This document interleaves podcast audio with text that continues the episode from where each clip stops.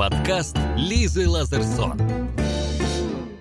Всем привет! Это подкаст Лиза Лазерсон, и сегодня у нас в гостях русский националист Егор Станиславович Холмогоров. Здравствуйте, Егор. Здравствуйте. Я Егор Станиславович, я пришел с вами поговорить. Да, вас можно звать Егором в этом эфире Можно, или мы можно. будем так? А, русские бомбят Украину, вернее не так, Россия бомбит Украину. Это, ну, эти новости облетели буквально весь мир два дня назад. А, скажите, пожалуйста, вот русские националисты именно этого и хотели, вот такого итога? Ну, смотрите, у нас долгие годы был ми- это такая шутка на тему «бомбим Воронеж». Вот. Ну вот наш Воронеж теперь там в Харькове, в Киеве и так далее. То есть Украина – это часть России. Это историческая часть России. Это города Древней Руси, это города, основанные русскими царями в 17 веке, 18 веке и так далее. То есть, грубо говоря, если, допустим, в вашу квартиру заселились какие-то странные, непонятные люди, вот, и говорят, что теперь это их квартира, а вы к ней не имеете никакого отношения, ну, такой произошел рейдерский захват, то вполне вероятно, что вы в какой-то момент штурманете эту квартиру с применением всех доступных вам спецсредств. Вот, собственно, это сейчас и происходит. Очень важно понимать простую вещь, что люди, которые живут на территории Российской Федерации, и люди, которые живут на территории Украины, имеют равные права на территорию Российской Федерации и на территорию Украины. То есть все жители Украины имеют право на всю Россию, все жители России имеют право на всю Украину. Многие русские националисты, включая моего приятеля Олега Кашина, как только Путин произнес свою пафосную речь о независимости ЛНР и ДНР, радовались, пили шампанское и устроили такой себе настоящий праздник. И как только войска российские вошли в Киев, ну то есть на- начались бомбежки Киева, начались э, бомбежки Харькова, других городов, они сказали, стоп, это кошмар, это безумие, праздник кончился. Вот как бы для вас, почему праздник продолжается? А, У меня, у меня не праздник. У меня ощущение того, что в очередной раз а, доказано то, что Фрэнсис Фукуяма оказался неправ. История продолжается. Все почему-то решили, что результаты холодной войны, а результаты в виде уничтожения а вот того русского мира, который был в 20 веке преобразован в совершенно извращенную форму Советского Союза, что они будут навечно. Я всегда говорил, что, ребята, они не будут навечно. Россия — это огромный, один из величайших в истории просто исторических магнитов. Она все равно будет притягивать все это в себе. Она все равно будет прима- перемалывать противостоящую силу. Я об этом очень часто говорил, между прочим, прибалтам. То есть а, об Украине вообще речи нет, а прибалты постоянно считают, что если они вступили в Евросоюз, если они члены НАТО, то им никогда ничего не угрожает, и можно показывать любые же- жесты России, корчить любые рожи. Вот сейчас очередной сеанс корчения рож в виде попыток организовать авиационную блокаду. Вот. А, но история продолжается.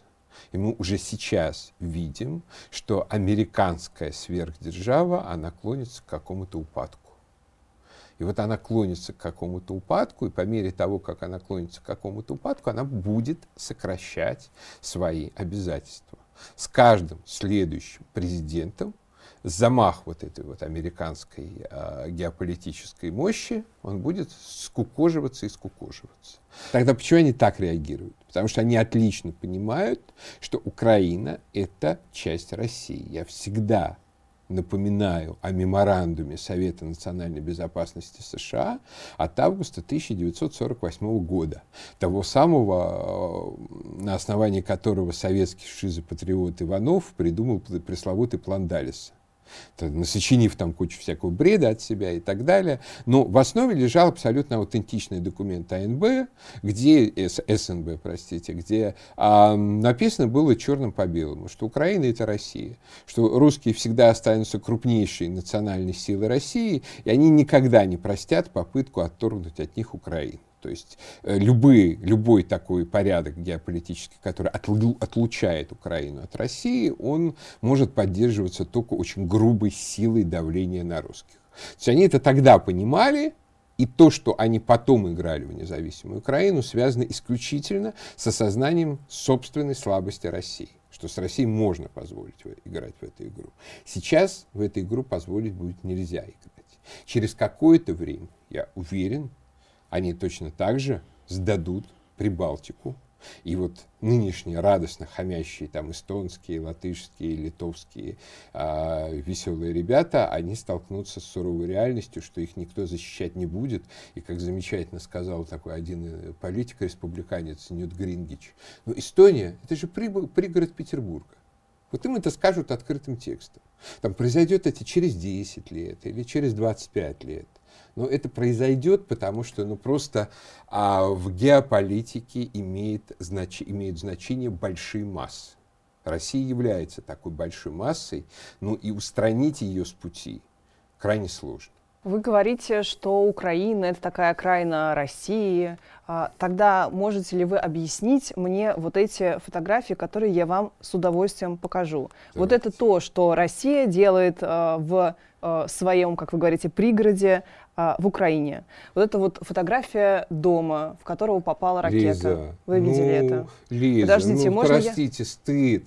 Ну, э, вот это-то вы мне показываете Можно я вам картинку. еще покажу? Вот эту картинку вы видели? Вот Девочка, рожденная в подземелье Ой. в Киеве, бомбоубежище. Ой, знаете, а вот как-то очень похоже на Донецк 2014-2015 Вот эта фотография, года. это сегодня, 7 вот. часов назад вот была очень размещена. похоже на Донецк 2014-2015 Вот эти люди, это метро Киева, люди сегодня ночуют знаете, там вот так. Знаете, что, а, что объединяет всех этих людей? Так. То, что они живы. То, что они живы. Вы знаете, какое Ах. количество мирных жителей, которые погибли? Семилетнего мальчика ранило осколком в шею сегодня. И вот фотография из детской больницы, где его сейчас лечат, проводят срочную операцию. Он потерял огромное количество крови. Э, Кто? Он на грани вообще выживания находится без сознания. Кто в этом виноват? То есть вы считаете по каким-то причинам, Я что считаю, в этом виновата что виноват Россия? прямой агрессор. Не, ну, то есть, если прямой вы говорите, агрессор если вы говорите, это что тот, прямой агрессор, кто бомбит это страну тот, кто чужую. первый напал. Тот, кто первый напал, это тот, кто первый начал применять ракеты по а, домам в Луганске, тот, кто начал применять РСЗУ по Донецку. А я был в Донецке, и там, э, ну, наверное, вы, да, вы слышали, вы не могли не слышать, есть такая аллея ангелов, где просто имена детей, которые были убиты за эти годы ВСУ. Что делала ВСУ? ВСУ обстреливала кварталы Донецка, Горловки, Луганска, Докучаевска и так далее, и так далее, и так далее. А вообще не принимая во внимание тот фактор, что там могут быть старики, там могут быть э, дети, там могут быть женщины и так далее. Они убивали, убивали и убивали. А дальше, как сказал Солженицын, знаете его великую фразу? Волкодав прав, а людоед нет. Так вот, волкодав это страшное существо, что называется, не дай никому из нас Бог встретиться с волкодавом. Но вот только волкодав прав, а людоед нет. И от этого никуда не деться. Ну и уж не говоря о каком-то количестве, ну просто чистой пропаганды. Первый снимок, который вы показали, это сегодняшний Киев. Это зенитная ракета ВСУ, которая залетела в дом в киевлян. То есть это Егор, вот это вот я... случай классического сами Егор, себя да... обстреливают. Егор, господи, ну зачем же так? Неважно, неважно, это мог бы быть, я не знаю, Смотрите, сбитый какой-то самолет а, упавший. Лиза, а скажите, это все неважно. А, вот вам нравится, понравится ситуация, если, скажем, на улице вам перегородит дорогу только что выпущенный из тюрьмы пьяный урка с автоматом Калашникова. Это вот эти люди, это пьяный урка, так или вот, что, или кто? Егор Станиславович. Сейчас, сегодня в Киеве роздано 30 тысяч автоматов. Они называют это территориальной обороной. Эти автоматы раздаются, например, на районе Оболонь, главном в Европе центре нарковарения. То есть это эти автоматы, которые попадают к криминальным элементам, и они уже начали их использовать соответствующе для ограбления. То есть теперь можно и мирных жителей убивать. И так далее. Потому что среди них ну, есть мирные, люди с автоматами. Ну, мирных жителей с автоматами нужно убивать. Хорошо, я хочу конкретно спросить. Вот вы думаете, вот эти люди, которые на фотографии лежат на полу и второй день ночуют в подземках, вот эти люди поддержат через какое-то время русский мир, воспримут мир от русских И будут голосовать за присоединение к России? Конечно, конечно, вот эти люди? Конечно, конечно. У меня сейчас полно знакомых из Харькова, которые прячутся, сидят в подвалах и так далее, и пишут, ну когда уже, когда уже, чего вы тормозите? Я отвечаю, ну мы тормозим. Ну, это ваши наши, знакомые, наши мы не тормозят. сомневаемся, что ну, они у вас видите, есть. Видите ли, Лиза, в чем дело? Что когда, скажем, представители нашей там, общественности из серии «Нет войны» и так далее, вот. А говорят, там есть миллионы людей, которым Россия не нужна, которым русские не нужны и так далее. Говорю, знаете, а вот у нас есть миллионы людей, которым Россия нужна, которым русские нужны. Почему мы должны не учитывать их мнение? То есть почему мы должны на первое место ставить мнение врагов, а не друзей. То есть, скажем так, это российская внутренняя политика очень долго так делала. Она гнобила там русских националистов, русских патриотов и так далее. И делала бесконечные книксоны куи и заносила там кули с червонцами тем, кто, откровенно говоря, ненавидит там. И говорит, эта страна, там, этот режим, э, эти русские, и все в том же духе. Та же самая ситуация. Мне кажется, что не нужно прежде всего прыгать перед теми, кто нас ненавидит. Нужно защищать тех, кто нас любит, и тех, кто нас ждет. Их очень много. Знаете, в 2014 году в 2014 году. А когда я ну, как бы занимался э, практически круглосуточно, там, мониторил ситуацию по Донбассу, по Новороссии и так далее, все уже просто видели там, а, что Холмогоров сидит из серии 20 часов в сутки и так далее, мне постоянно делали, делали какие-нибудь безумные денежные переводы из Киева люди. То есть вот люди, сидя в Киеве, поддерживали Холмогорова, который сидит там в Москве, в Обнинске или где-то еще, и топят, соответственно, за Новороссию. То есть, наверное, при том, что, ну, понятное дело, что по-любому, наверное, возможности заработать в Москве несколько больше, чем в Киеве, даже у обеспеченных людей. То есть, зачем они это делали?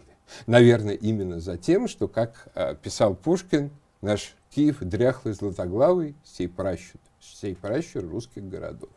И они ощущают себя именно так а не то, что, как бы, что называется, Украина, не Россия и все такое. Нет, так они, наоборот, себя ощущают центром, а Москву вот таким вот э, каким-то аппендиксом э, Киевской Руси. Из детства, потому что они уже в этом родились, и они уже в этом выросли. Ну, грубо говоря, из этого следует, что им надо вот предоставить дальше а, жить этой сектой, что им надо предоставить возможность э, проводить атаки в токийском метро. Я считаю, что нет. Я считаю, что в этой ситуации надо приходить и лечить. Да, скажем, психиатрическая помощь периодически выглядит отвратительно там все эти а вы, санитары вы и так далее. Ну, что такое карательная психиатрия? Карательная ну, психиатрия это когда, это когда человек здоров, а его пичкают галоперидолом. То есть, если он говорит, что называется Ленинград, а ему за это вмазывают так галоперидол. Вы сейчас такой же пример приводите. Люди говорят, це Украина, Украина не Россия. Вы говорите, это больные люди, они за Ленина. Ну хорошо, вот если, вам бомба. понимаете, если бы они сидели бы тихо, и не убивали бы никого за свою Це Украина, Украина не Россия, а вы Донбасс, Сепары, а вы в этом самом, в Одессе мы будем делать шашлыки из колорадов и так далее. Вот поймите, что все то, что сейчас происходит, оно все произошло заранее. Ну, 2 вы... мая 2014 да, В Одессе года. произошла огромная трагедия. Посмотрите. Но это именно вы, русские националисты, топчетесь на могилах этих людей, когда вы везде этим фактом трясете Почему? про Колорад. Что, что же, ну, что потому значит? что люди какие-то безумные писали комментарии. О, безумные. То есть они все-таки Они писали комментарии. Те, кто писал комментарии, это не те люди, которые там организовали этот поджог э, и способствовали тому, что одни, эта трагедия случится. Одни организовали поджог, но они одних и тех же идей, другие писали комментарии. Для третьих это стало важной чертой идентичности. Это вы оттаптываетесь когда, на трупах нет, этих людей. Нет, когда в вы пиаритесь на этом 8 году, лет. Ну, смотрите, если вы считаете, что кто угодно может а, подавлять кого угодно, как угодно, если там нет, типа я так Украина, Сепаров может подавлять. Начнем с того, что если мы я считаю, что Россия в то время послала туда своих э, сотрудников, не в Одессу, куда? В Донбасс и в Луганск, естественно, трупы свои и военных Подождите, командиров, которые... Можно просто пересчитать людей, которые были в первой волне ополчения, и 90% из них окажутся уроженцами Донбасса. Вот, все там очень просто. То есть невозможно было бы в условиях, ну, такой как бы слабости, на самом деле, первоначальности этих ополченческих структур, удержаться такому малому числу людей, а, чтобы возникли полноценные ДНР и ЛНР. То есть вообще серьезные какие-то российские силы, там так называемый «Северный ветер», появились только в конце августа. Вот тогда произошел Иловайский котел и много что еще. А почему До они этого... вообще там появились? Страна должна была решить это собственными силами. Что, какая страна? Украина. Почему мы должны считать, что Украина это какая-то отдельная страна? Потому что так работает международное право. Либо мы его полностью не принимаем и считаем, что мы Северная Корея, и тогда делаем что угодно и бомбим кого угодно.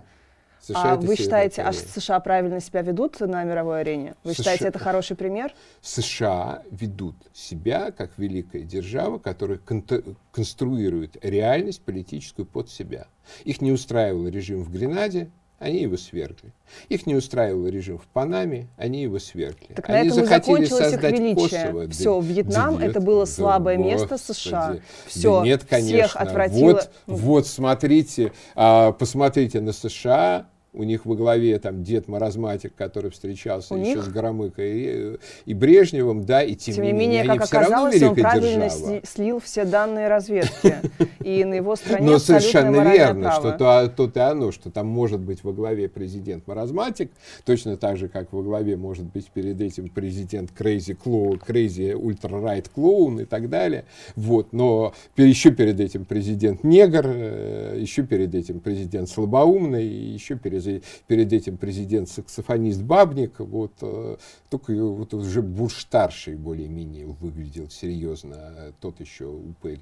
Вот. Но во всяком случае, при всем при этом, они сверхдержавы. И они выстраивают вокруг себя тот порядок, который они хотят. То есть США это тот буквально пример, с которого Россия должна, на который она должна ориентироваться скажем так, а, нам всегда, любой державе имеет смысл ориентироваться на своего самого опасного врага. Это просто закон развития, что называется, закон конвергенции сверхдержав между собой. Это закон, который действует, например, в гонке вооружений, что у тебя должно быть такое же оружие, как у противника. Это закон, который действует в политике, что ты должен быть, иметь институты, которые столь же эффективны, как институты противника. Вот. Это то, что описано Пушкиным в Полтаве из-за учителей своих за, за здравный кубок поднимает. Угу. Вот он поднимал за здравный кубок, кубок за шведов. Вот. Что называется, американцы наши нынешние шведы. И нам нужно устроить им Полтаву. Эту Полтаву можно устроить им в том числе под Полтавой. А, отличный пример Америки – это сверхдержава, которая, да, агрессор, да, плохо выглядит на мировой арене, при этом она хоть, хотя бы как-то компенсирует своим гражданам вот это неудобство, связанное с ее публичным им, имиджем. Что мы имеем? Россия оказывается в полной изоляции, в тотальной изоляции, ее отключают от Свифта. Скорее всего, она сама будет пробовать отключиться от каких-то социальных сетей. А, курс доллара вырос на 30% и, очевидно, еще будет расти. Зачем тогда все это, если такие Лиза, последствия? А вы если сверхдержава? последний раз платили долларами? Вы сейчас хотите сказать, что курс доллара не имеет значения? Ну, Нет, я не так, так давно платила долларами. А вот я вот очень давно, на самом деле, платила Тогда долларами. вы очень плохо знаете, как работает экономика. Я в этом сильно сомневаюсь. Нет, я думаю, нет, вы нет. лукавите для тех, нет, кто тому... не очень понимает, о, о чем речь. Нет, я отлично понимаю, оба отлично понимаем, о чем речь, но это тогда это не называется курс доллара, тогда это называется инфляция. Называется, например, глобальная инфляция, которую США сейчас запустили, поскольку... Нет, она не глобальная, она касается нет, только нет, валюты нет, рубля. Нет, смотрите, ну, смотрите, понятно, у гривны смотрите, там тоже смотрите, все плохо. Смотрите, а сейчас в мире последний год происходит галопирующая глобальная инфляция. Она связана с тем, что администрация Байдена, думая прежде всего об интересах американцев, причем не просто американцев, а своих избирателей, то есть вот этих вот, что называется, а, Джорджи Флойдов и всех прочих, которые а, нуждаются в пособиях, в велферах и всем прочем. Она запустила, как любят выражаться наши левые экономисты, хотя это, ну, понятно, уже не точно сейчас, э, звучит сейчас печатный станок.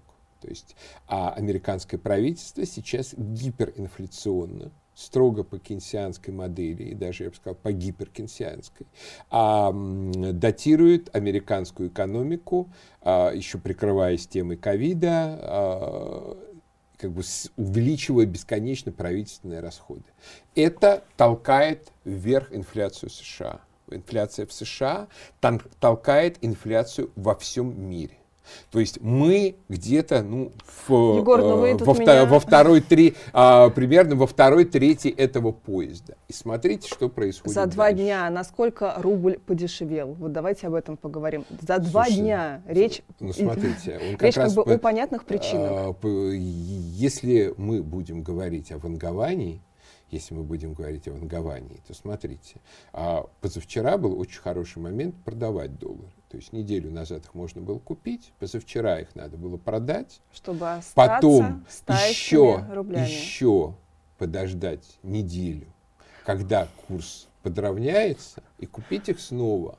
А э, эффект ныне введенных санкций скажется на нашей экономике примерно через полгода. Примерно через полгода э, доллар опять очень сильно скакнет а, и, скорее всего, его сознательно обрушит наш Центробанк для того, чтобы выровнять нашу экспортную ситуацию. Егор, Точно так же, как он сделал в 2014 сейчас, году. Вы меня сейчас заговариваете. Дело же не в этом, а в том, что я вам говорю, что Америка при всем при этом еще как бы подкрепляет свою сверхдержавную риторику тем, ну, что это первая Лиза, экономика вы в мире. Дослушать. У я нас пон... все глобально плохо, я... а будет вообще жопа, разве Но нет? это не так. Это не так вообще. Дело в том, что ну, все последние годы, все последние десятилетия, Россия — это очень динамично развивающаяся в плане комфорта, в плане инфраструктуры, в плане жизненных удобств экономика. Причем а, каждый раз, когда нас от чего-нибудь отключают, выясняется, что через какое-то время мы без этого обошлись, мы это как-то компенсировали.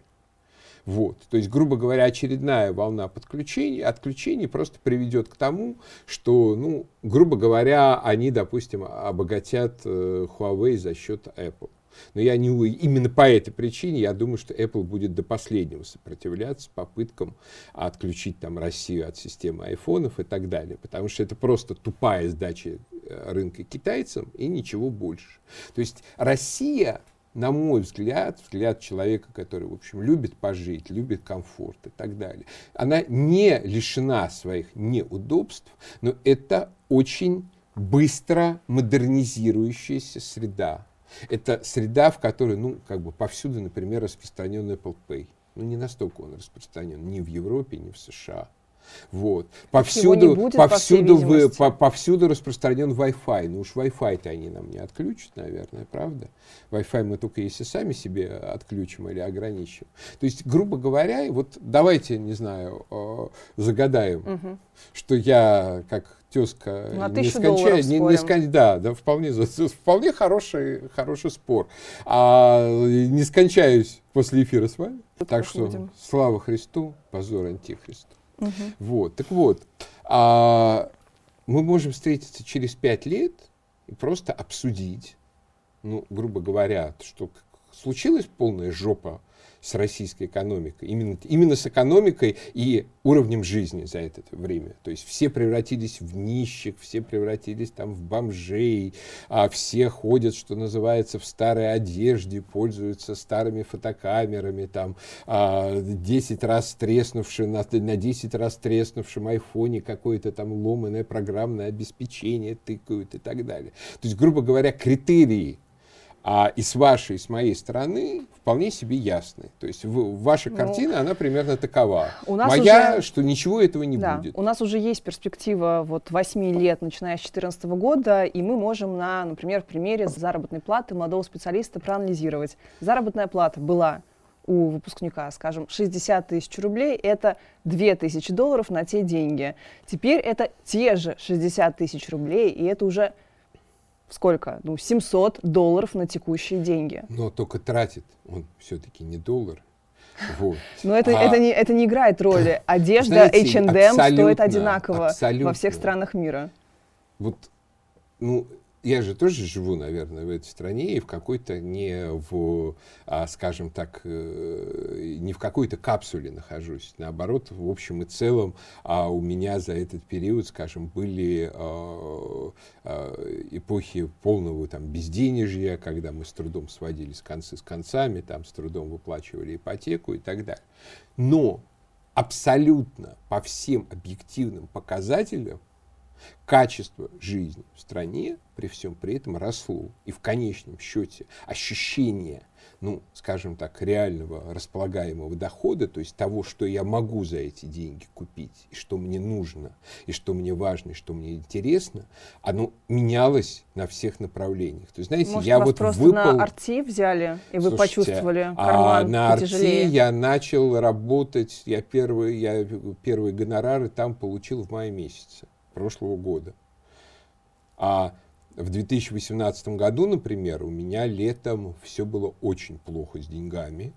Вот. А мы с женой ездили по Онежскому озеру, потом подумали, ай, а давай махнем на Соловки. И действительно доехали до Кими за что-то типа 8 часов и махнули на Соловки. Почему это, почему это произошло? Потому что вдоль всего Онежского озера.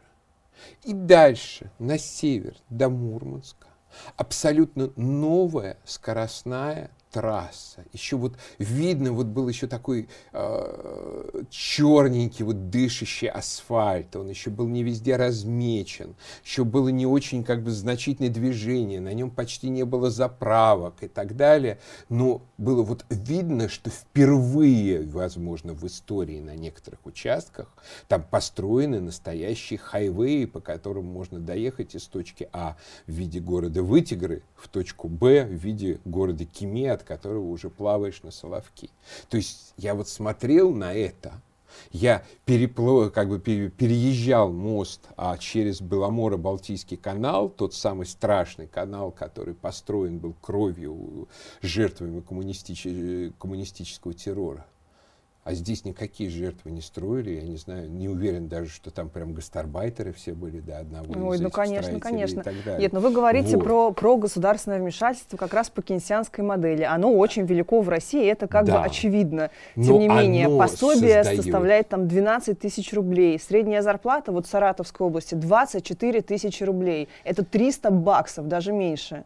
Это даже не 300, уже 250. И тем не менее, тем не менее, люди ухитряются на эти деньги жить. И жить Ухитряются, неплохо, это ходить, слово. ходить ну, на Егор, тусовки, тут мы, хорошо. пить коктейли, Где, покупать на 24 платья, тысячи рублей? Да да, да. Это безумие. Егор, ладно, напишите могу, в комментариях, могу, что могу, вы думаете а, могу, могу вас познакомить с людьми, которые так живут. То есть я не могу сказать, что они счастливы от того, что они получают 24 рублей, тысячи рублей. Ну, наверное, там, не знаю, в 20-21 год, тем не менее, это нормально.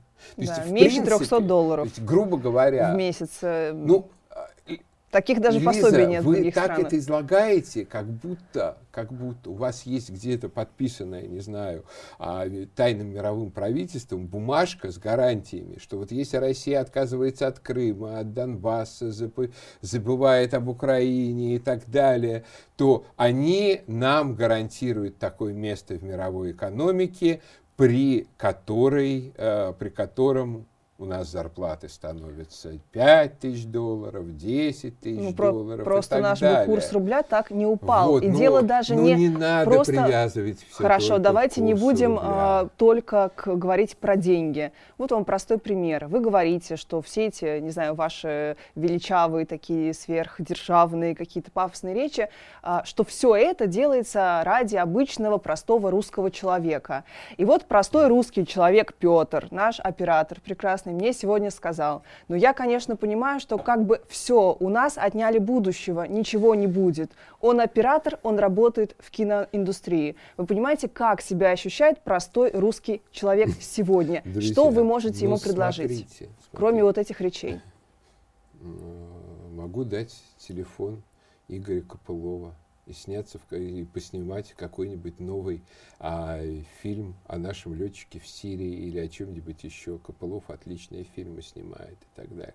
То есть как раз вот уж эта индустрия, она точно никуда не умрет и она точно никуда не денется. То есть все вот эти тезисы из серии «У нас отняли будущее», я слышал это, когда переизбрали в 2012 году. Так в итоге от, отняли же. А, навальнистов. Вот, вот ну, результат, Нет, подождите, тогда это по-другому. Тогда это называется, мы, у нас есть определенный образ будущего. Этот определенный образ будущего, не знаю, там нас дружно приняли, что называется, в Евросоюз, НАТО и так далее, чего они делать не, не собираются. Против нас не вводят никакие санкции ни за что, а это значит, что никто, а что мы не дрыгаемся ни в чем, потому что до этого против нас вводили санкции за Грузию, а до этого в Грузии нас было то же самое, прямая санкции агрессия. Там, за, за недостаточно толерантное отношение к геям и неуважительное к Пусси Райт и так далее. Придумать повод для санкций можно всегда. Важно сделать так, чтобы твоя экономика была устойчива перед санкциями. Что для этого сделать? Для этого необходимо, чтобы а, развивались производительные силы, термин, который Карл Маркс украл у великого немецкого экономиста Фридриха Листа, то есть главного экономиста, на самом деле, в мировой истории, что мы должны делать все для того, чтобы развивать собственные производительные силы, собственную промышленность, собственное сельское хозяйство. Вспомните, как оно поперло после антисанкций. Оно до сих пор не может остановиться. Какое счастье. Но давайте не будем про экономику. Говоря про отсутствие каких-то перспектив для молодежи, я скорее имею в виду то, что люди не могут иметь возможности куда-то поехать, хотя совсем недавно это казалось для них чем-то обыденным. А, и вообще русский человек становится таким, знаете, новым изгоем, такой новый еврей Европы, которого 100% будут э, как-то негативно склонять. И вы уже знаете, что санкции предполагают коллективную ответственность. Наших игроков выкидывают из НХЛ, НХЛ, все конкурсы международные, все международные организации для ну, нас попросту оказываются закрыты. Вот мы, половина населения страны, да, как говорит Левада-центр, ну, считаем, что война не нужна. Мы выступаем против ну, войны. Ну, Почему мы должны становиться изгоями? Все-таки, и нести клеймо, знаете, вот э, нациста какого-то. Все-таки Левада, видимо, проводит свои опросы где-нибудь на Новом Арбате, то есть это заведомо некорректная а выборка. Знаете, опять же, вот я общаюсь достаточно с молодежью, то есть там нет, то есть то, что у нас вся молодежь там поголовно западническая, она больше всего страдает о том, что ее там э, не пустят э, в Амстердам и так далее. Мне кажется, это миф. То есть это люди, то есть частично это люди аполистичные, которым вообще все это пофиг, они хотят развиваться в том достаточно большом социальном мире, который себя представляет Россия. Частично это люди достаточно фанатичных, либо ну, там, национал, националистических, у кого-то может быть национал-демократических, у кого-то может быть наоборот национал-радикальных взглядов. То Но есть это, наверное, и... ваш какой-то пузырь. Просто нет, согласитесь, что молодежь нет, живет нет, давно в глобальном нет, мире, в интернете. Нет ТикТоке. И они не привыкли, что можно просто взять и вот так их отрезать. Это просто невозможно. Куча, куча народу делает э, в ТикТоке э, совершенно такой ура-патриотический контент. Полно, да, но полно. он должен иметь возможность его делать. Это отчасти плач по тому утраченному будущему, которое никогда бы не наступило бы. Мы живем в эпоху деглобализации. За последние два года мы убедились, что для деглобализации не нужно санкций, что для деглобализации не нужно никуда, что называется, вторгаться и так далее. Деглобализация прекрасно может произойти и без этого. Там а, может возникнуть один вирус, другой, третий, четвертый. То есть нам никто не сказал. То есть, грубо говоря, если люди, которые там говорят о том, что а, ковида нет или там не прививайся и так далее, они просто ну, идиоты и сектанты, то, скажем, нам никто не подтвердил, что этот вирус действительно имеет искусственное, не имеет искусственного происхождения. Если один такой вирус мог иметь искусственное происхождение, допустим. Значит, можно создать второй, третий, четвертый, пятый, и мы будем сидеть с вами в масочках, а, запертые там, что называется, в кластеры и так далее, без всяких санкций, без всяких вторжений и так далее. То есть я уверен, то есть это мой, опять же, прогноз, можем встретиться через пять лет и поспорить еще на тысячу долларов. Так, у нас сегодня интеллектуальное казино, я uh-huh, понял. Uh-huh. А, а, что глобальный процесс будет идти в сторону все больше деглобализации, все большего дробления мира на крупные сектора на крупные сектора, внутри которых будет происходить какая-то жизнь, какая-то движуха и так далее, но пересечение границ между ними будет весьма и весьма затруднено. И Конечно, никогда бы, ни при каких обстоятельствах, ни при каком бы Ельцине, ни при каком бы Навальном Россию в западный сектор не взяли бы. И еще не факт, что это как бы для нас трагедия. Возможно, этот сектор будет разбиваться в таком направлении, которое, ну, по крайней мере, с моей точки зрения, это было бы садиться на тонущий корабль. То есть и э, в этом смысле я вам рекомендую, и всем слушателям нашим рекомендую, зрителям, а, почитать а, книгу Константина Крылова, человека, у которого, к сожалению, уже не взять интервью, потому что он скончался в мае 2020 года. Действительно, как бы крупнейший идеолог русского национализма, крупнейший современный российский философ. У него есть прекрасная книга «Поведение», где, собственно, пред, а, э, описаны формально доступные людям поведенческие модели – их на самом деле очень немного, и увязанная с теми или иными цивилизационными общностями. И вот вывод, который с неизбежностью следует из Крыловской книги, состоит в том, что буквально в ближайшие несколько лет мы столкнемся с тем, что весь мир глобально перейдет к такой поведенческой модели, которую он условно обозначил четвертой этической системой или север, основанной на принципе «другие не должны делать по отношению ко мне то, что я не делаю в отношении их. Или в краткой формуле не позволяя поступать с собой определенным образом. Вот эта модель, она логически требует, если так можно выразиться, селекции всегда и во всем. То есть есть подходящие и неподходящие, в отличие от Запада, который, э, поведенческая модель которого состоит в непрерывном расширении допустимого, в непрерывном расширении возможностей, вплоть до полной как бы, социальной инфляции и вообще как бы, вот, а, обесмысливания чего-либо. А здесь селекция. Вот это твое, это не твое. Это нам нужно, это нам не нужно.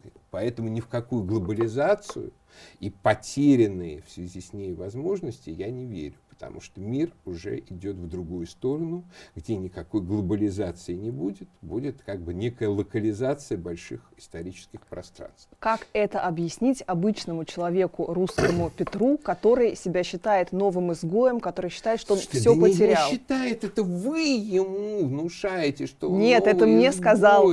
Считаешь? Пожалуйста. Вот. Это, то есть, понимаете, это определенная пропагандистская матрица.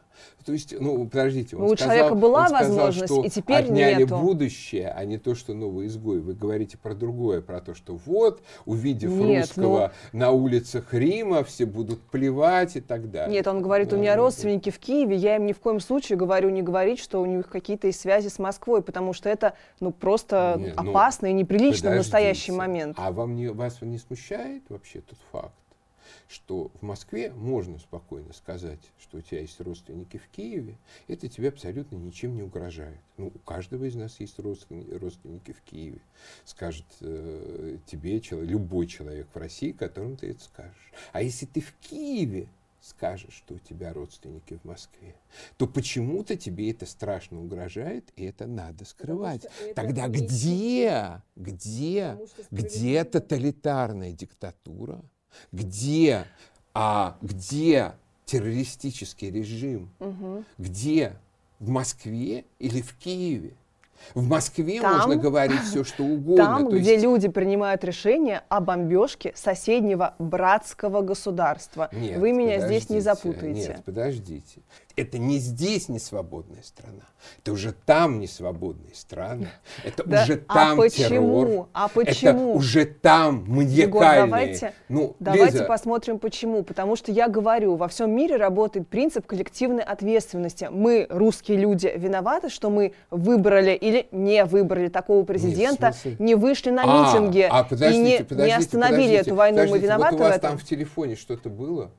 Что? Ну, там покажите, фотографии? там фотографии какие-то показывали. Какие вам конкретно ну, нужны? Ну вот там что-то вот в метро кто-то сидел, да. Так. Вот.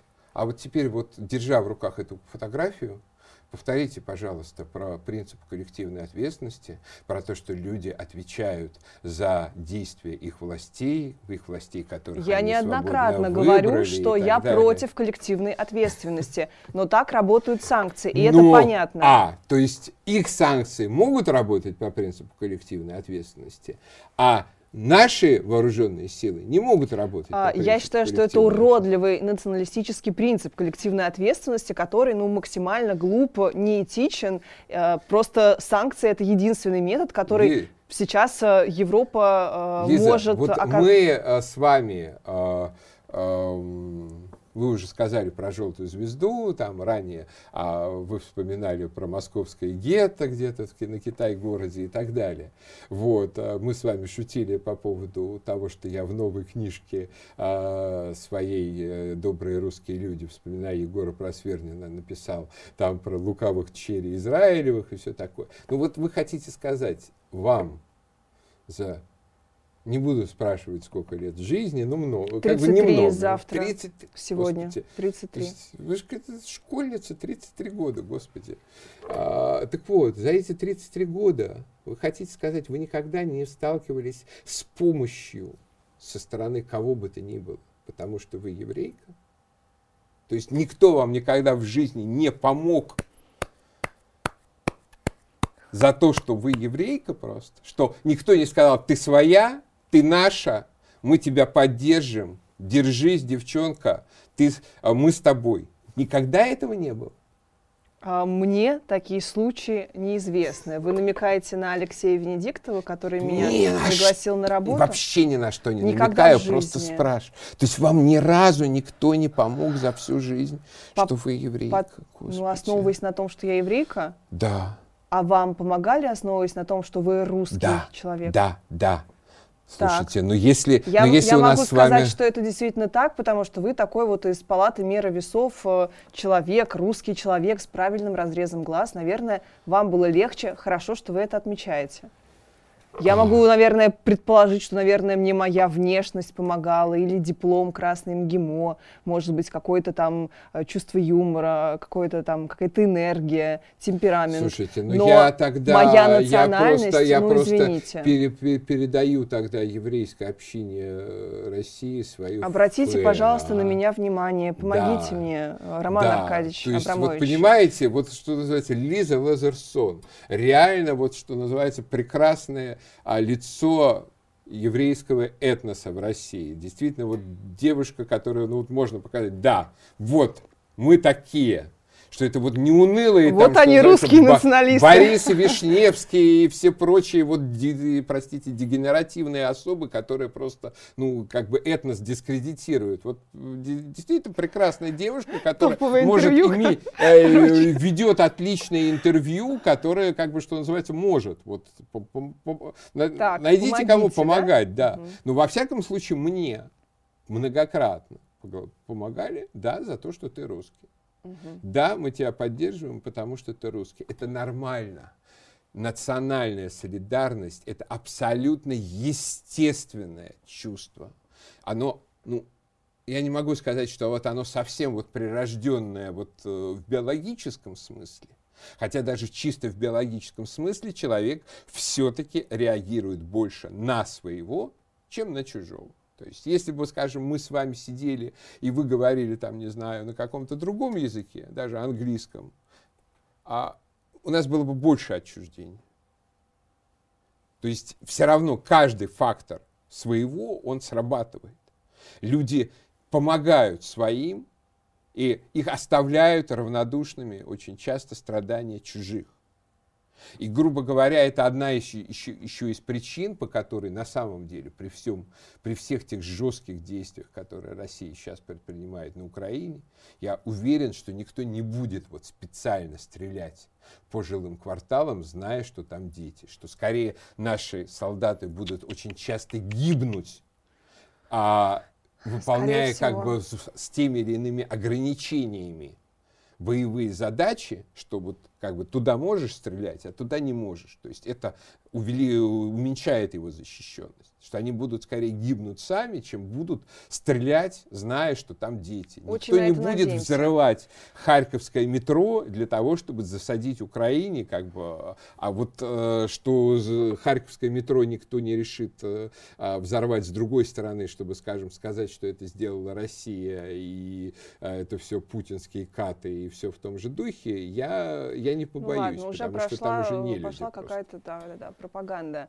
А, русские воины, которые сейчас э, отправлены туда воевать, в Украину, почему они не идут под национальными русскими знаменами? Почему они под какой-то странной нерусской буквой Z? Нет, Z это чисто тактический символ. То есть, грубо говоря, там есть несколько направлений, и у каждой направления своя, свой значок. У кого-то Z, у кого-то треугольник, у кого-то там что-то еще и так далее. То есть Z это а, южное направление, которое идет из Крыма.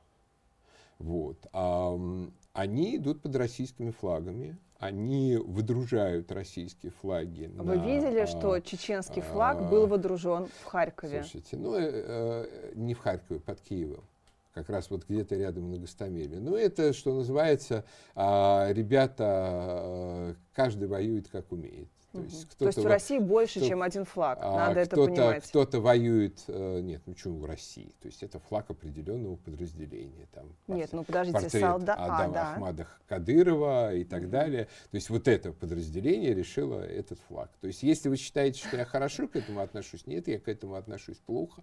Я вообще не считаю, что вот, что называется, этнические подразделения нужно в данном случае использовать на этом направлении. То есть это какая-то бессмысленная пиар-акция в логике вот нашего россиянства, в котором у нас почему-то российским героем считается а, один боец, который никогда ни на один бой не выходил с флагом России. А при этом почему-то вокруг него все носятся. Вот.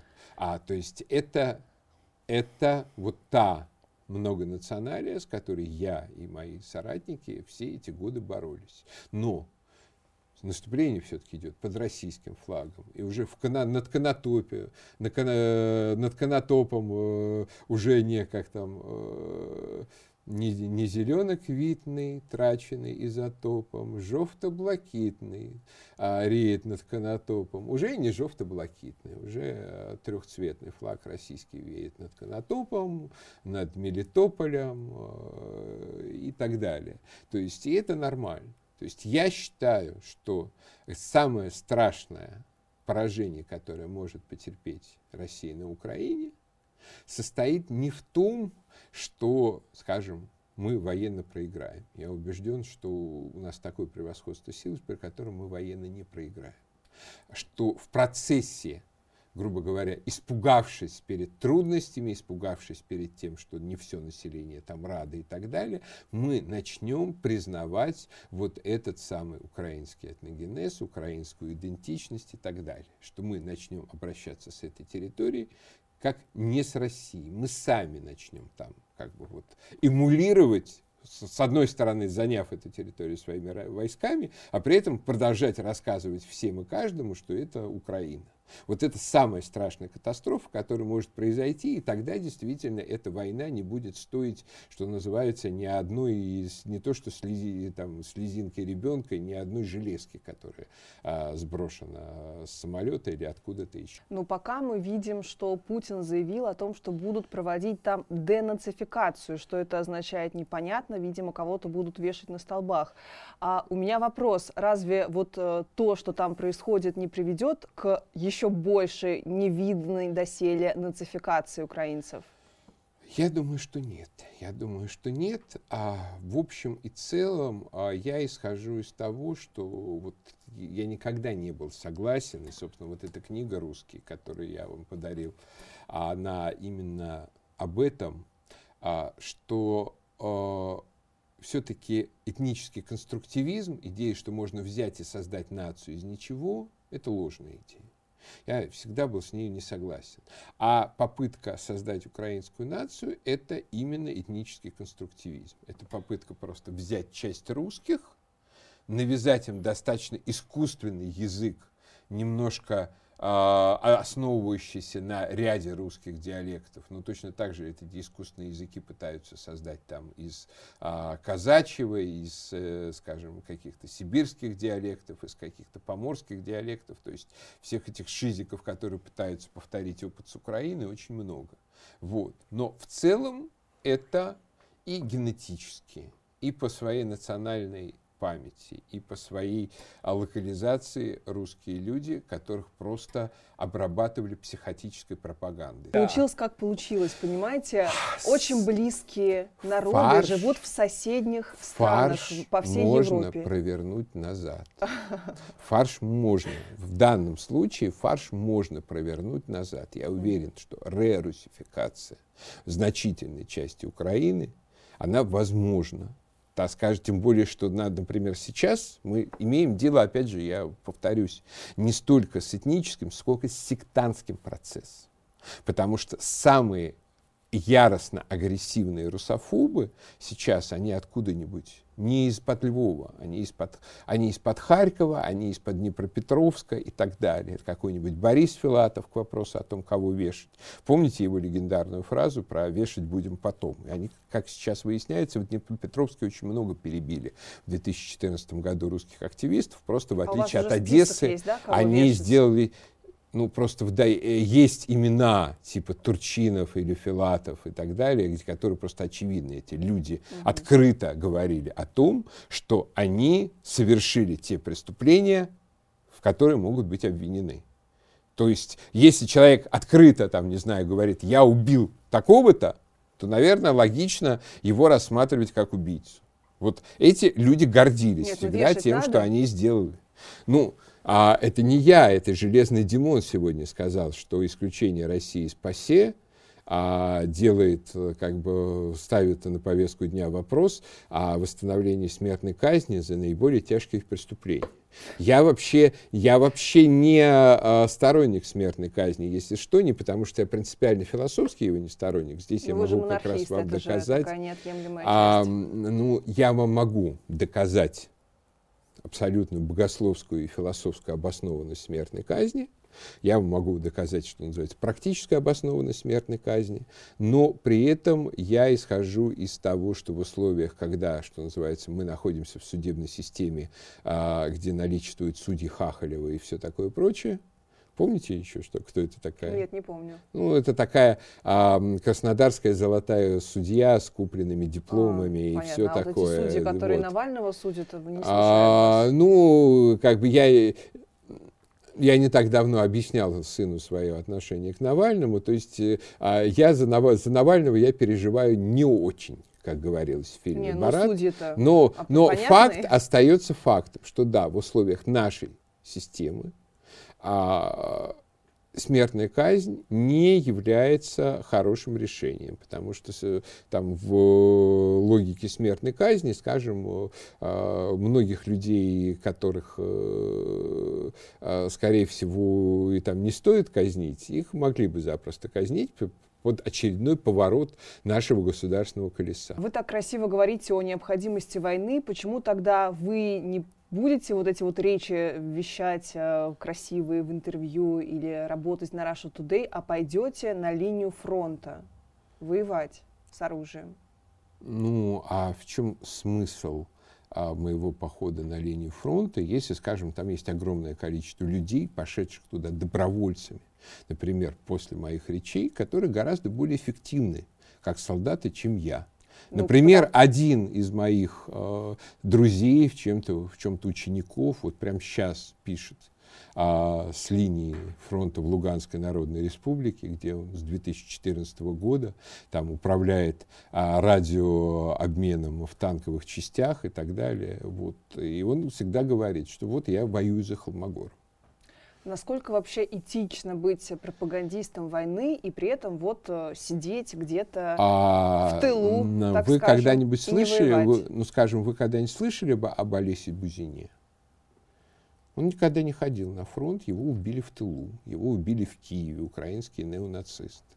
То есть почему, грубо говоря, я должен считать, что, например, не, меня не ждет кто-то завтра за углом с пистолетом, нет, ну просто а, и приехавший из правого вопрос сектора. об этике, насколько, то есть неужели я вам всегда, не хочется я всегда на линии фронта. русскому человеку как надо. А, Лиза, ну это, ну это я... брехня, но вы красиво Нет, сидите, смотрите. прилетели с лекции из Челябинска, зашли сюда, сейчас пойдете курить сигару, с тростью ходите. Я, я не это курю же не одно сигары, и то же. я не курю сигары. Ну не знаю, вот. кокаин там, не что вы делаете. Господи. Кокаин. Нет, а Кокаин а это смелое. А похож, похож. Вот, нет, не ну, во-первых, во-первых, Егор. Слушайте, ну, Егор это трагедия. Вот это, это действительно наша беда и наша трагедия.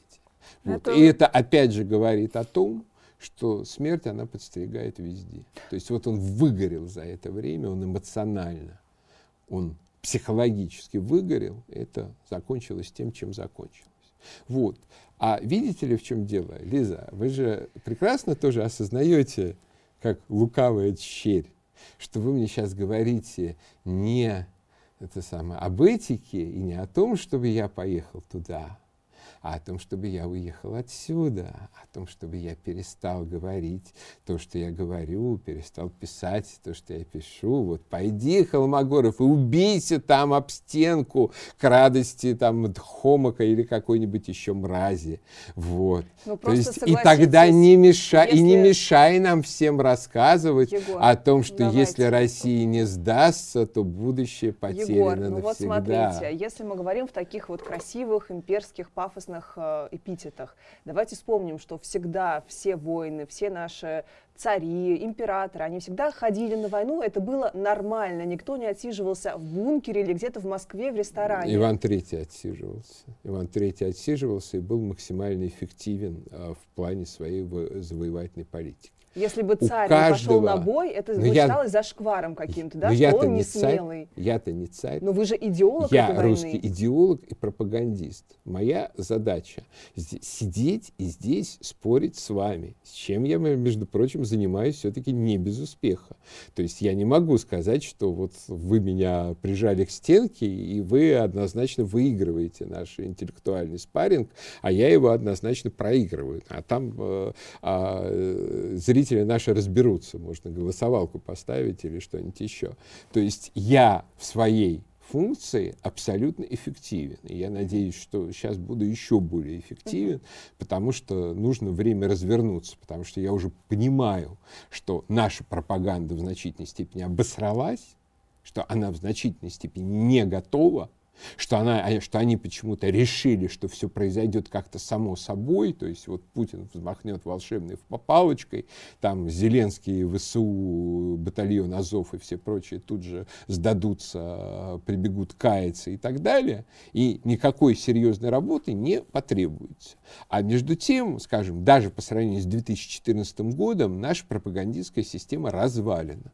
Потому что, допустим, в 2014 году был холдинг Арама э, Габриэлянова, там, «Известия», «Лайф», э, э, «РСН» и так далее. И он очень эффективно действовал всю весну и лето 2014 года, давая четко, например, освещение позиции с нашей точки зрения.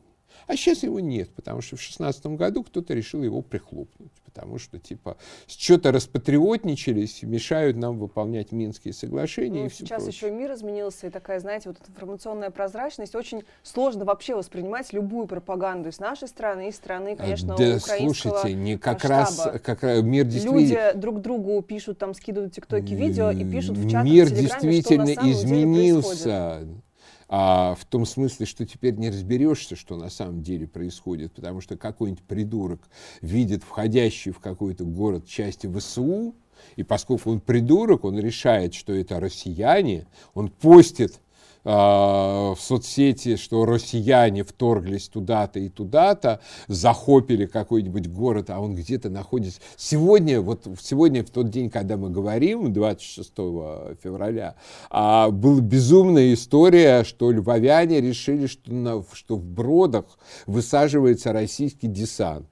Потом выяснилось, что это украинская армия перебрасывала войска, но они уже успели по ним пострелять, они уже успели размножить э, в интернете на всех площадках этот российский десант, и все еще Так недоумевали. смотрите, это как раз э, говорит о том, о чем я вам пыталась в первой части говорить, что да, конечно, информационная война тотально проиграна. Россияне навсегда вот тот ужасный, жуткий агрессор, который на всех фотографиях останется агрессором, и везде будут тиражировать только эти фотографии э, несчастных людей, которые мирные жители вынуждены жить вот так вот, и из, понятно, что правда на их из, стороне. из фильмов про Волынскую резню 42 года сейчас западные СМИ вырезают кадры и показывают это как российскую агрессию. Все это мы видели в прекрасном, идеальном просто э, американском фильме «Хвост виляет собакой в Дог».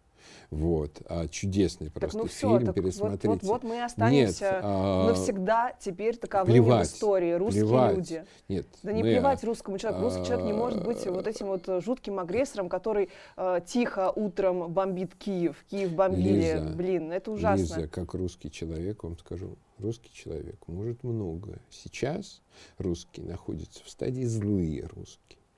Нас достали. Нас достали, и в ближайшее время мы всех порвем, и, в общем-то и целом, все убедятся в том, что Россия от Ужгорода до мыса Дежнева таких размеров чудовищных возникла не просто так. И это делали, конечно, не сентиментальные люди. То есть не жестокие, не вот как, как бы не культивирующие свою жестокость, как некоторую такую театрализованную черту, но и никак не сентиментальные, просто деловые, практичные. А русские лучше всего умеют там воевать, строить империю и писать романы о мировом страдании. Вот три вещи. А, Сейчас складывается ощущение, что э, государство поддерживает русский национализм. Почему тогда нет ни одной партии, за которую можно проголосовать националисту? Ну, причина очевидна, потому что, конечно, наше государство хочет все приватизировать, что наши начальники хотят быть главными русскими. Это было понятно еще в нулевые годы, что они не допустят ни одной русской националистической силы, именно потому, что есть при некотором желании, как, когда они к этому пласту обратятся, они будут сами главными русскими. Кто здесь русские, они будут решать они. Вот. А и хорошо, если это будет Владимир Владимирович Путин, а не какие-нибудь чиновники администрации, у которых свои специфические представления о том, что должно быть русский, там, кто должен быть русским и так далее.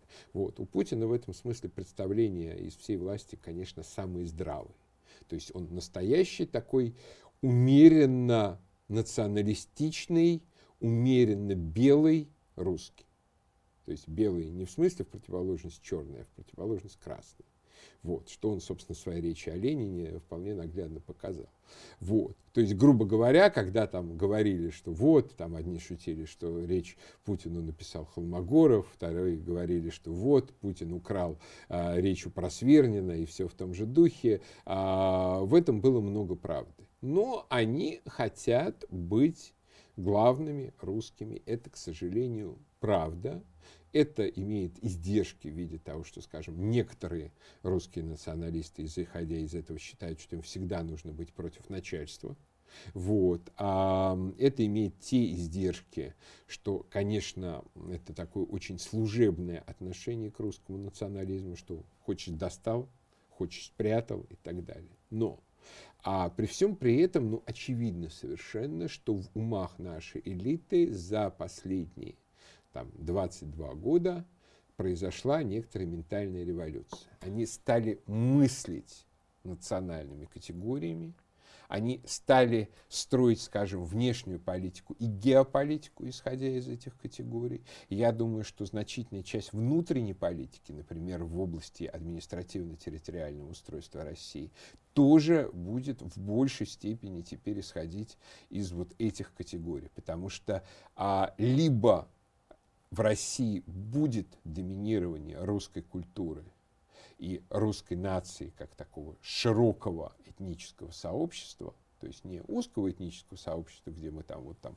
не знаю, проверяем там гены, э, документы родителей и так далее, а широкого все-таки в смысле язык, культура, идентичность и, что называется, вот ощущение вот такого братства и принадлежности. Почему тогда, объясните, русских националистов сажают, почему отменены русские марши, почему, в конце концов, э, националисты влачат какое-то совершенно жалкое существование, умирают безвестно, как вот Крылов Константин, да, он уже умер от какой-то неустроенности, или Просвирин, который выпрыгнул в каком-то э, аду сумрачном ну, из окна. Э, грубо говоря, потому что все хотят пользоваться э, твоими изобретениями, но никто не хочет за них платить. Что, к сожалению, у нас нет такой системы политического копирайта, а, из которой вот как бы зарегистрировал патент, что называется, на определенное количество а, там, националистических идей. И каждый раз, когда там власть, чиновники, а, кто-то еще к ним обращается, ты получаешь ав свои авторские отчисления и все в том же духе. Вот. А мне, как понимаете, как человеку, который в свое время запустил мем «Русская весна», в этом смысле всегда было очень обидно. Но Ой, я так, думаю, это все-таки Сурков придумал, а не вы. Я, конечно. Да, а вы подрезали. Ну, как бы вам сказали, вот надо такое, Нет, и, и вы такой, я. есть. Это придумал лично я. Если можно, я еще приведу вам стат. Будем врать Если... страной. Нет, нет, если нет, если надо будет не оставить камни на камне от вечного Рима ради состоящей из бетонных коробок горловки, это будет для меня вообще не вопрос. Но вы же понимаете, что горловка, она как бы не существует без глобального мира, без того самого условного Рима, как не существует Россия без цивилизации ну, мировой. Москва, И вы вот такими речами день. толкаете нет, нас нет. в полную изоляцию. Ну почему же? Нет, а речь идет о другом. Опять же, речь идет о том, что есть огромное количество людей, которые заявляют, что вот, ради того, чтобы посмотреть на Колизей, да срал я вот на всех этих ватников в этом Донбассе и так далее, да его надо слить, отдайте мне мой Рим, и я а, вам отдам эту горловку в полное растерзание. Нет, для любой этнос любая нация, любая цивилизация начинается с того, что свое важнее чужого, любого самого прекрасного чужого, как опять же кем-то уже было сказано, кто-то из начальства украл у меня эту форму. Это первобытная вот. какая-то первобытная нет, формула, нет, племенная. Не, Рим это про не... цивилизацию мировую, которая когда-то была той самой империей, на которую все остальные империи всю дорогу ориентировались. Совершенно И верно. вы говорите, Бог но бы сейчас, с ним. Но, но сейчас это просто город э, довольно провинциальный и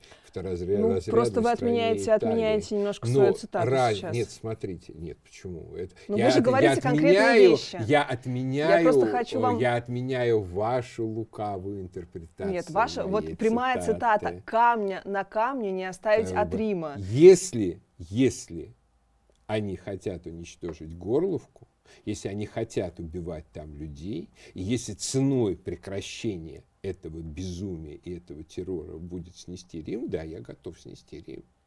Вот, потому что эти вот люди в Горловке, некрасивые, несимпатичные кому-то, а, замученные тяжелым шахтерским трудом и так далее, это все равно это мои люди. Это мои люди, это мой народ. Я, а, мне много раз говорили, вот когда ты все-таки доедешь до Донецка, ты убедишься, какие там уроды, что как бы никому ты там не нужен, никакие твои идеи там не нужны. Я смотрел, с какой любовью они меня встречали, с, каким тепло, с, как, с какой теплотой. И как им было важно, там вот как бы пара слов, которые я провякал э, у них э, а, на этом форуме, где, конечно, там Марго Симонян со своим а, «Россия, матушка, э, верни Донбасс обратно», она всех затмила, но я тоже пару слов сказал, и вот они меня целовали и говорили, как мы рады вас видеть. Вот, а, вы они готовы? мои, они родные. Вы готовы ради своих родных людей в Горловке разбомбить и камня на камне не оставить от Киева? Ну, Киев же это тоже свои люди. Киев же Но Ну, вы же только что оправдываете, люди. что можно бомбить. Вот, нет, Ради подождите. А, вы, я говорил о другом, что ради чужого не, не- нельзя отрекаться от своего и от своих ради чужого. Киев это тоже свои.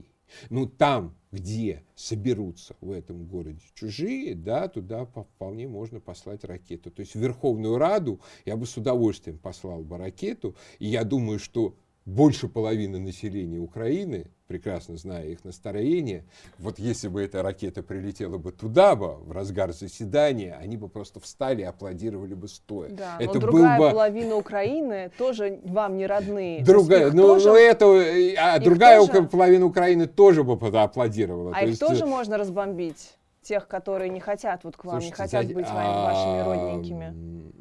Мы в данном случае говорим о как бы неких ментальных культурных объектах, а не о людях. То есть, грубо говоря, грубо говоря, опять же, если меня спросят, вот есть прекрасный гламурный Львов, который, конечно, гораздо и архитектурно эстетичнее Горловки. И вот Горловка должна умереть ради того, чтобы вот этот прекрасный гламурный Львов с его там ратушей, с его там изули, иезуитским коллегиумом и так далее. Я с удовольствием там в 2008 году гулял, отличный, действительно, совершенно, конечно, уже, увы, не русский по духу город, но очень красивый такой памятник контрреформации, барокко и так далее. Вот. Ну, если мне скажут, что Горловка должна умереть ради того, чтобы Львов жил и вот процветал, и туда ездили туристы, то, знаете, я скажу, нет, давайте тогда лучше бомбить Львов, а не Горловку. Вот, потому что свои есть чужие, есть свои. Это принципиальная важная граница. И в случае, грубо говоря, с э, Украиной, я вот приводил этот пример в своей статье, которая вышла сейчас на сайте Арти, кажется, они ее назвали «Часть своего народа». Что, грубо говоря, почему Запад ошибается, когда они говорят, что вот, украинцы вас не хотят и так далее. Вот представьте себе, что похитили вашего ребенка, потом приводят на суд, и он начинает, наученный с чужими, чужими дядями, говорить, папа плохой, мама плохая, папа алкоголик, мама проститутка, а вот эти дяди замечательные, вот э, мне у них хорошо.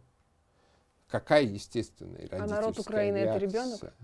Ну, очень часто, да, любой народ ребенок. Вы называли Рамзана Кадырова гордостью России, что это потрясающее достижение правильного имперского правильной имперской распорядка. политики, конечно, конечно, конечно. Наших солдат там убивали. Теперь мы не воюем в Чечне, наших солдат там не убивают. Мало того, солдаты Кадырова готовы, по крайней мере, походить со своим флагом, не знаю уж, совершат ли они какие-то великие подвиги, но как, с каким-то флагом своим они ходят на нашей стороне где-то под Да, Киевом. это в Это имперская какой- политика. Да, это имперская политика. Это не имеет никакого отношения к личности Кадырова. Как это относи- соотносится с тем, что Кадыров может направить э, своих военных, своих э, полицейских в любой регион без опознавательных знаков, и они могут там творить что угодно. При этом он же сказал, что если то же самое случится в Чечне, если туда придут русские сотрудники полиции, он отдаст приказ стрелять на поражение. Вы считаете, Ну, это я, правильная имперская политика? я его цитату вторую никогда не слышал, потому что это, конечно, ужасно, если он правда такое сказал,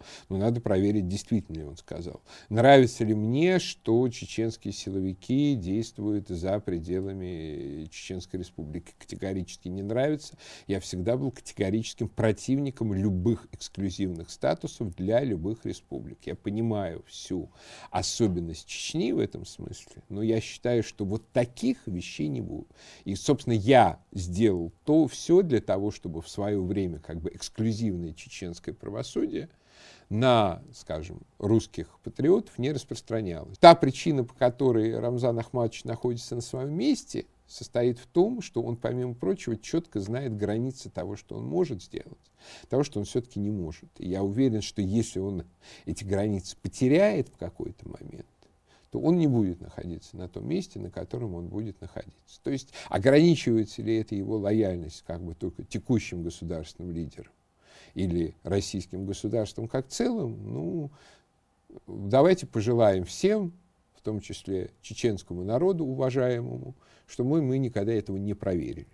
Угу. Чтобы, чтобы, грубо говоря, постепенно просто шла бы какая-то вот интеграция Чечни в сильную Россию, а чем сильнее будет становиться Россия, тем вот меньше следы вот этих, что называется, локальных автономий.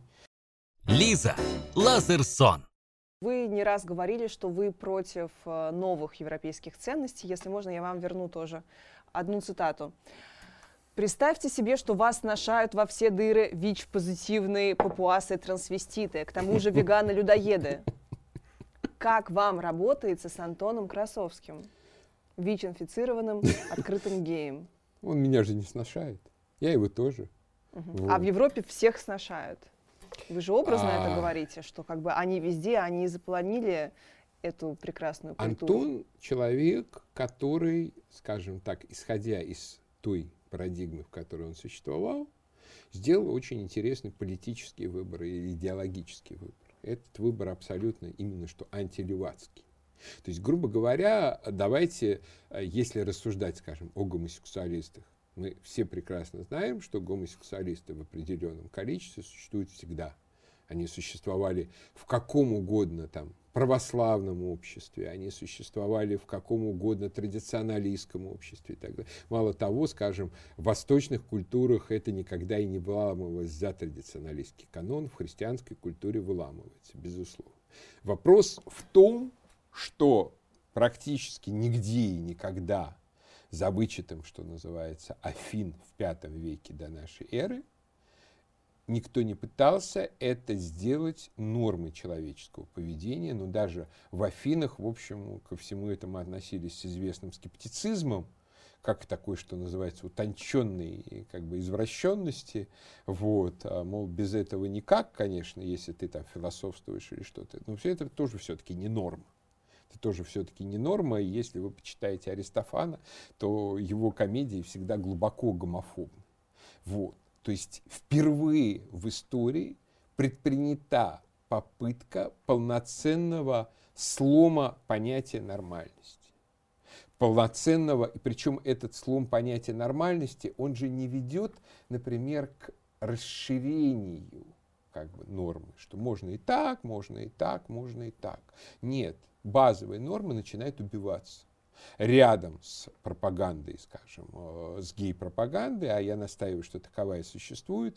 Я это нашел а, в книге Макгрегора «История э, мира в ста предметах». Он там цитировал одного английского художника, ну, относительно современного из серии 50-е, 60-е годы 20 века, где он так и писал, что вот мы пропагандировали не, нашу нетрадиционность и так далее, и в этом а, как бы считал как бы свой культурный подвиг видел. То есть ну, речь идет о пропаганде, да, речь идет о пропаганде. Другого слова вот. Так вот, все это ведет к тому, что разрушается в принципе поле нормальности, что рядом приходит child free.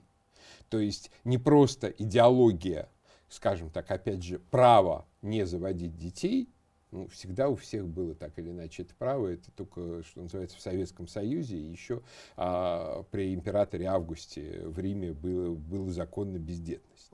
Вот. А фактически идеология отказа, навязывания отказа от деторождения, причем еще иногда совершенно совсем уже мразотными обоснованиями из серии «рожая детей, ты увеличиваешь углеродный след» и все такое. Причем всегда рисуется какая-то белая мама. То есть вот черные мамы, они не увеличивают никак углеродный след, увеличивают только белые мамы. Почему?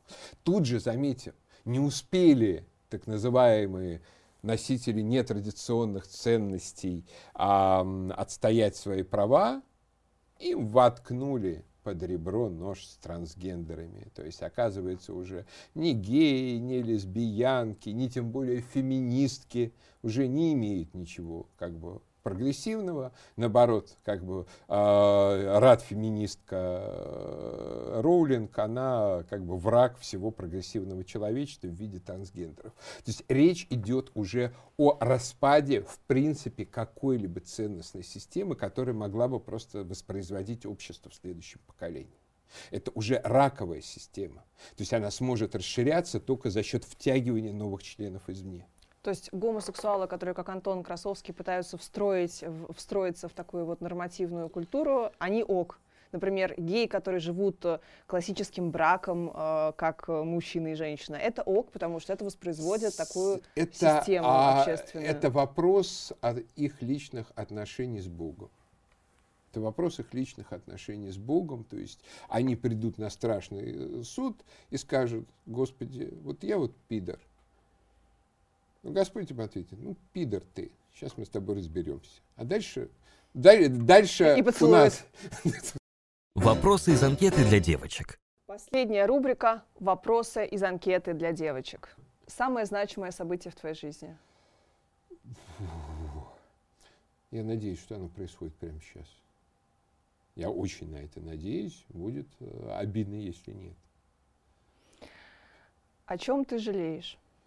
О чем я жалею, о том, что самое значимое событие моей жизни не произошло 8 лет назад.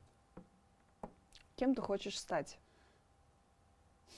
Святым, но уже не стану. За что тебе стыдно перед мамой? За то, что я хам, эгоист, э, и мне почти никогда на нее, у меня почти никогда на нее нет времени. Она пытается обо мне позаботиться, а я кричу, отстань, в интернете опять кто-то не прав. Любимая песня Земфиры?